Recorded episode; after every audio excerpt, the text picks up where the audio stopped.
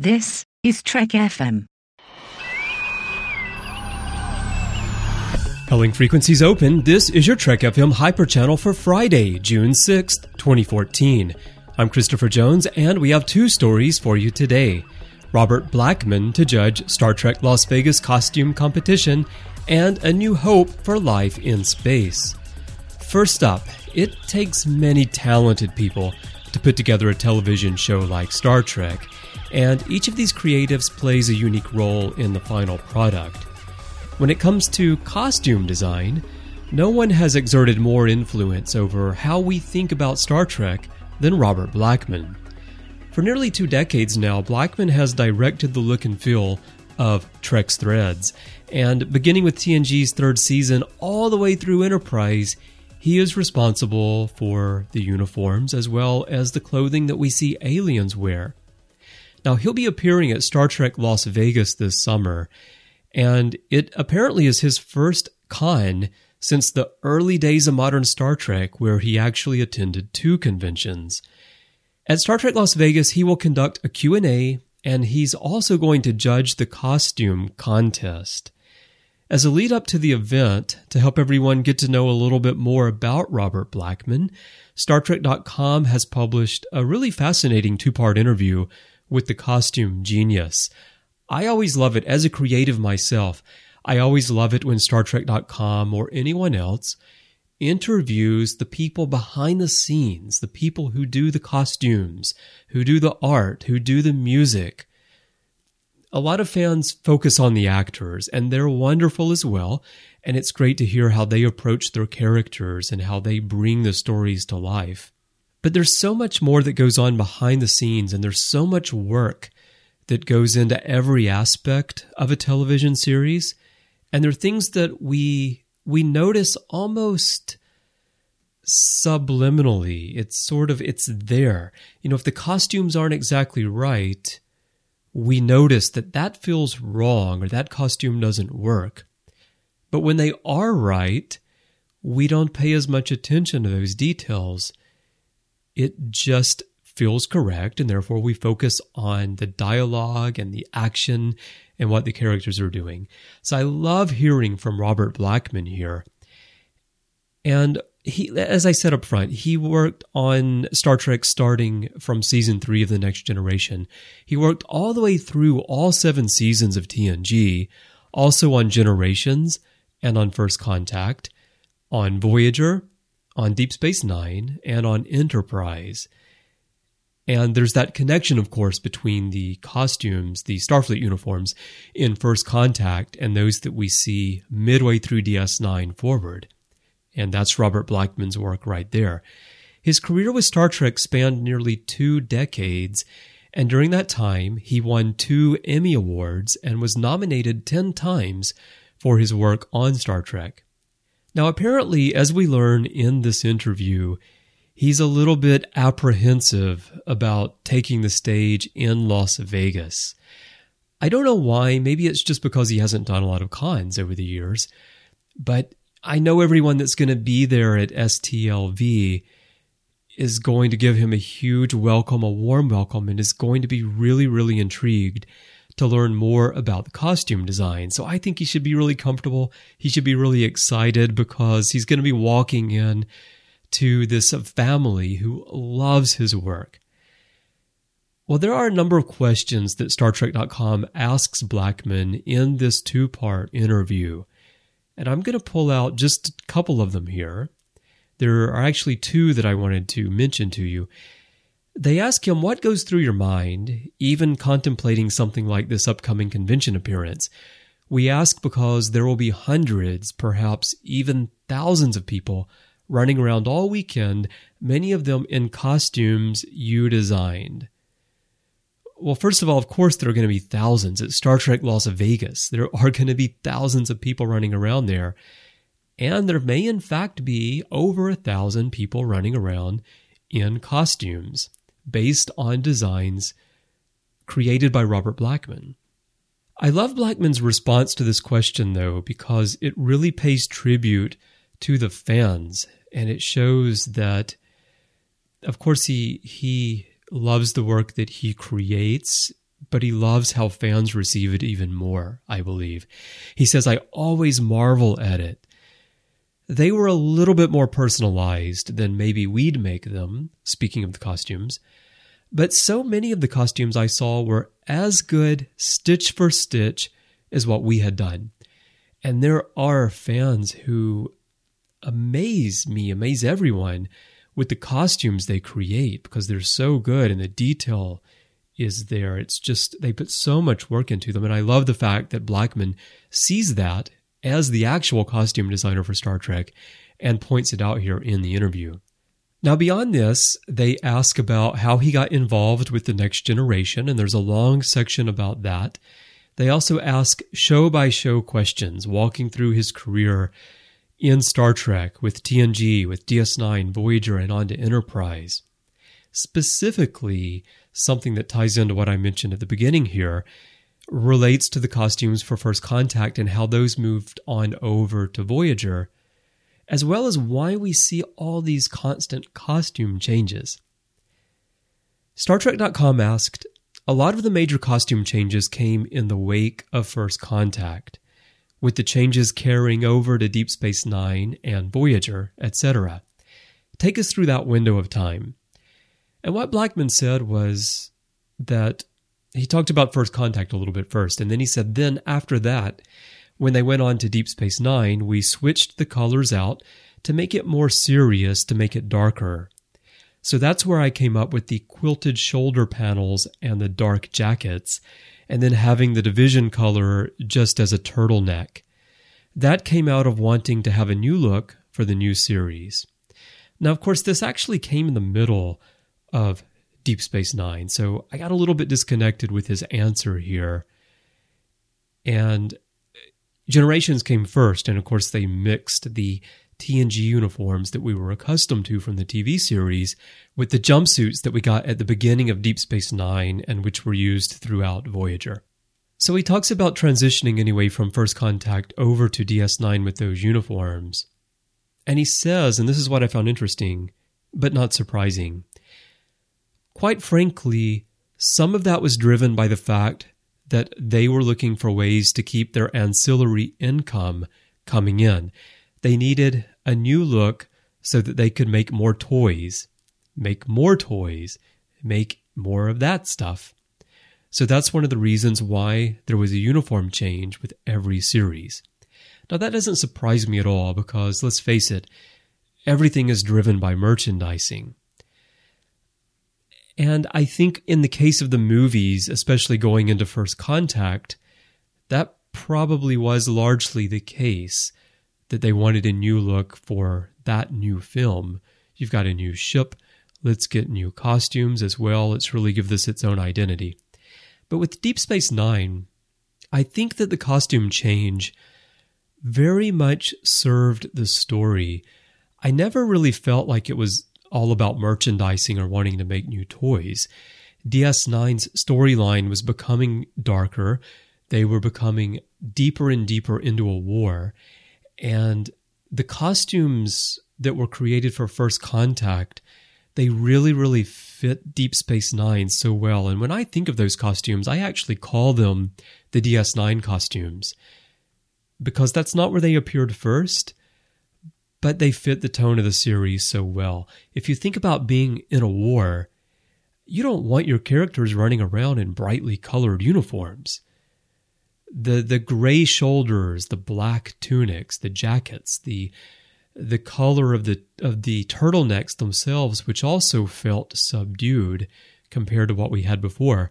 It really, really fit the character of Deep Space Nine from that point through to the end of the series. I thought they were brilliant. They're actually my second favorite uniforms in Star Trek after the maroon jackets from The Wrath of Khan that were used throughout the rest of the original series films. Those were just beautiful and brilliant costume designs.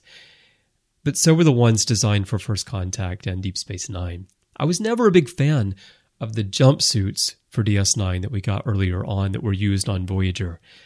Never really liked those uniforms all that much. I understand why they were created for DS9, and I think that they made sense in an environment where you were going to be crawling around this station, especially as we saw how Miles is trying to get everything working early on. And it was more of a of a workman's environment than a starship like the Enterprise. But then they carried them over to Voyager, and I don't know, it gave the show its own look, I suppose, but not my favorite uniforms. So they talk about that. They go on to talk about alien uniforms, which is very fascinating because there were so many interesting alien designs created. Also, they talk about Voyager and they talk about Seven of Nine as well. So, if you're into costume design, if you just like to hear directly from the creatives behind the show, go and check this out. It's a two part interview on StarTrek.com. If you go there right now, you're going to see it right up there at the top on the front page. If you click news, you'll see it as well. But I'll also put links in the show notes for you so you can hop over and find out all about Robert Blackman. And what I would like to know from you is what are your favorite costume designs by Robert Blackman? Which are your favorite alien costumes? And which is your favorite Starfleet uniform? Let me know. You can find me on Twitter. My username is C Bryan Jones. That's the letter C and Bryan with a Y. You can find the network on there as well. Our account name is Trek FM, and you can find us in many other places, and I'll give you all the contact details at the end of the show. Next, as a Star Trek fan, chances are you would love to wake up one morning to the news that we've discovered other life somewhere out there in the cosmos. And despite our technological advancement, it really feels like a long shot still. I don't think it's a long shot, but when I was a kid, I thought we would probably have discovered something by now.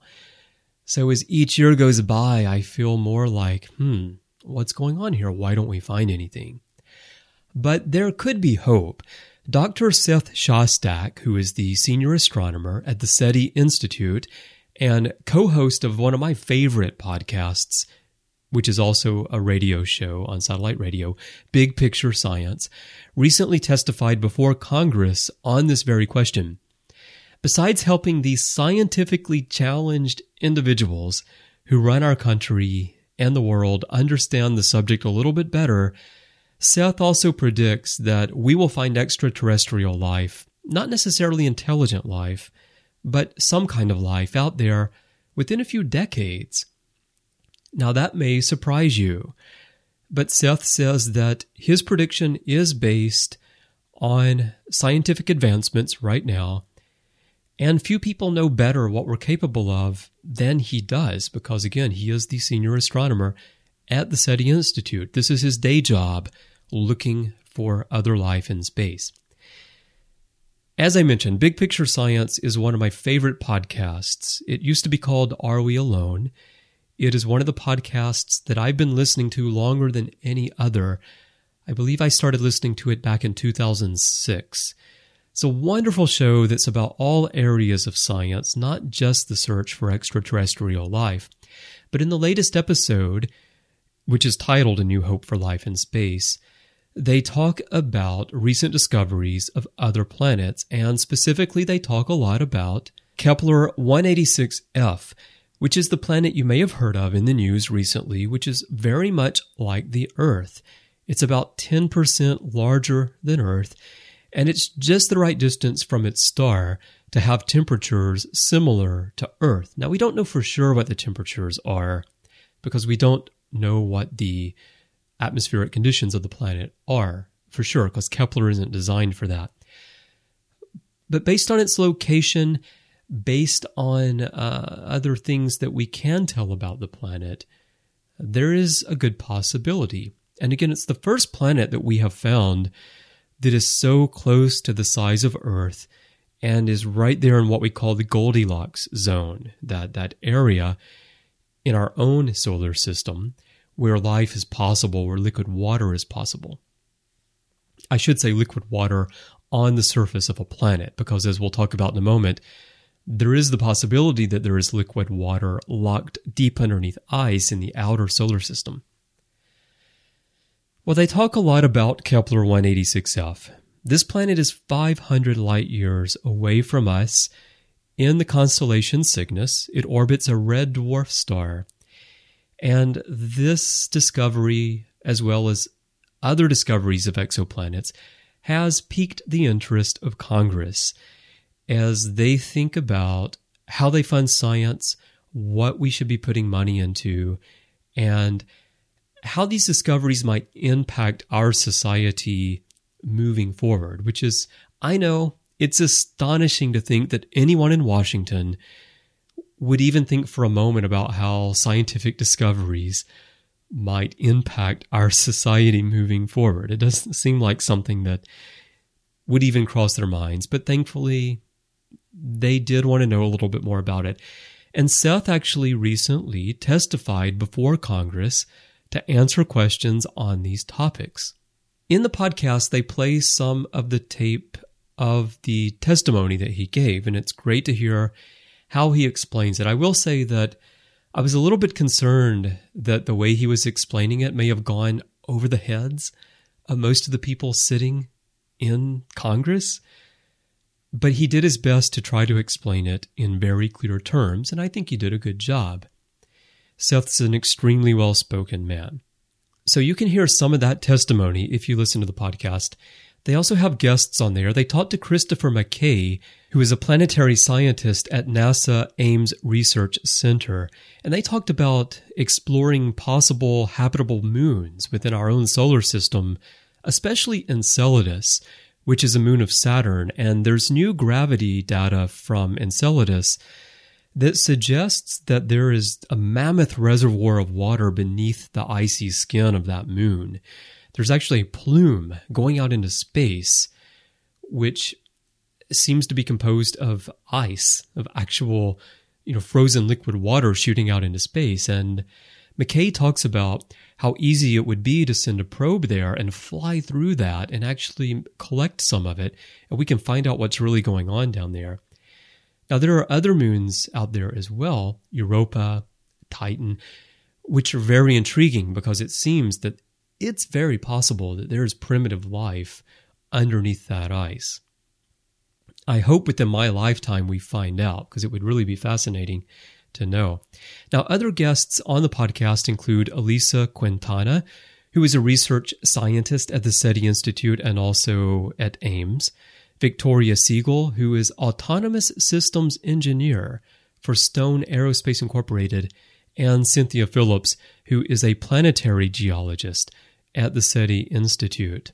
So if you're interested in life out there and the search for it and what we might find, I highly recommend that you go listen to this episode of the podcast. And if you love science, I recommend that you actually subscribe to Big Picture Science because it is a wonderful show. Now, I had Seth here on the network a long time ago. It's hard to believe. It's been a couple of years actually since I, I had Seth on the show. I had him on episode six of my show Matterstream, and we talked about the search for extraterrestrial intelligence in general, what we might find out there, and we also compared it to Star Trek and how things that we might find might relate to what we as Star Trek fans might be hoping for. So I recommend that you listen to that episode as well. If you go to iTunes or any of the podcast sources, and look up Matterstream, you'll be able to access it right there, episode 6. You can also go to trek.fm slash ms6 and you can stream it from the page there as well. So let me know what you think about Seth's prediction that we may find extraterrestrial life, and again, I point out not necessarily intelligent life, within a few decades. Do you think it's possible? Do you think we'll find it? And do you think that it will be intelligent life somewhere far away, or will it just be simple life here in our solar system? Let me know what you think. I would love to hear from you. Now, I have the usual network update for you here to close out the show. We have two new shows for you today. It's Friday, which means Enterprise and Warp 5. And in this week's show, I'm joined by Tommy Kraft, producer of the Enterprise era film Star Trek Horizon, to discuss Degra, the Xindi primate scientist that really, really helped Archer save Earth. Degra played a pivotal role in the Xindi arc, and he was modeled after J. Robert Oppenheimer, the father of the atomic bomb, which makes perfect sense as Degra is the father of the Xindi superweapon. So tune into that and find out what Tommy and I have to say about Degra. We also have a new episode of Commentary Trek Stars, and this is the second part of Mike and Max's recap of Larry Nemecek's work. Now, last week, Larry joined them to talk about the TNG Companion and Voyager, and this week, Larry joins them again to talk about stellar cartography, as well as the companion essays that he wrote for the book, and how he made sense of the Dominion War. You'll find both of these episodes in your feeds right now if you subscribe to the individual feeds for Warp 5 and Commentary Trek Stars, or to the Trek FM Complete Master feed. And you'll find these anywhere you get your podcasts. It might be iTunes, Stitcher, TuneIn, Spreaker, Swell, Blackberry, SoundCloud, wherever it is that you go to get your podcasts. Just search for Trek.fm or the name of the show and you'll find us there. You can also stream or grab the RSS link from our website. If you use iTunes, a really easy way to get to everything is to just type itunes.com slash trekfm into your web browser, and that'll open everything right up in your iTunes application.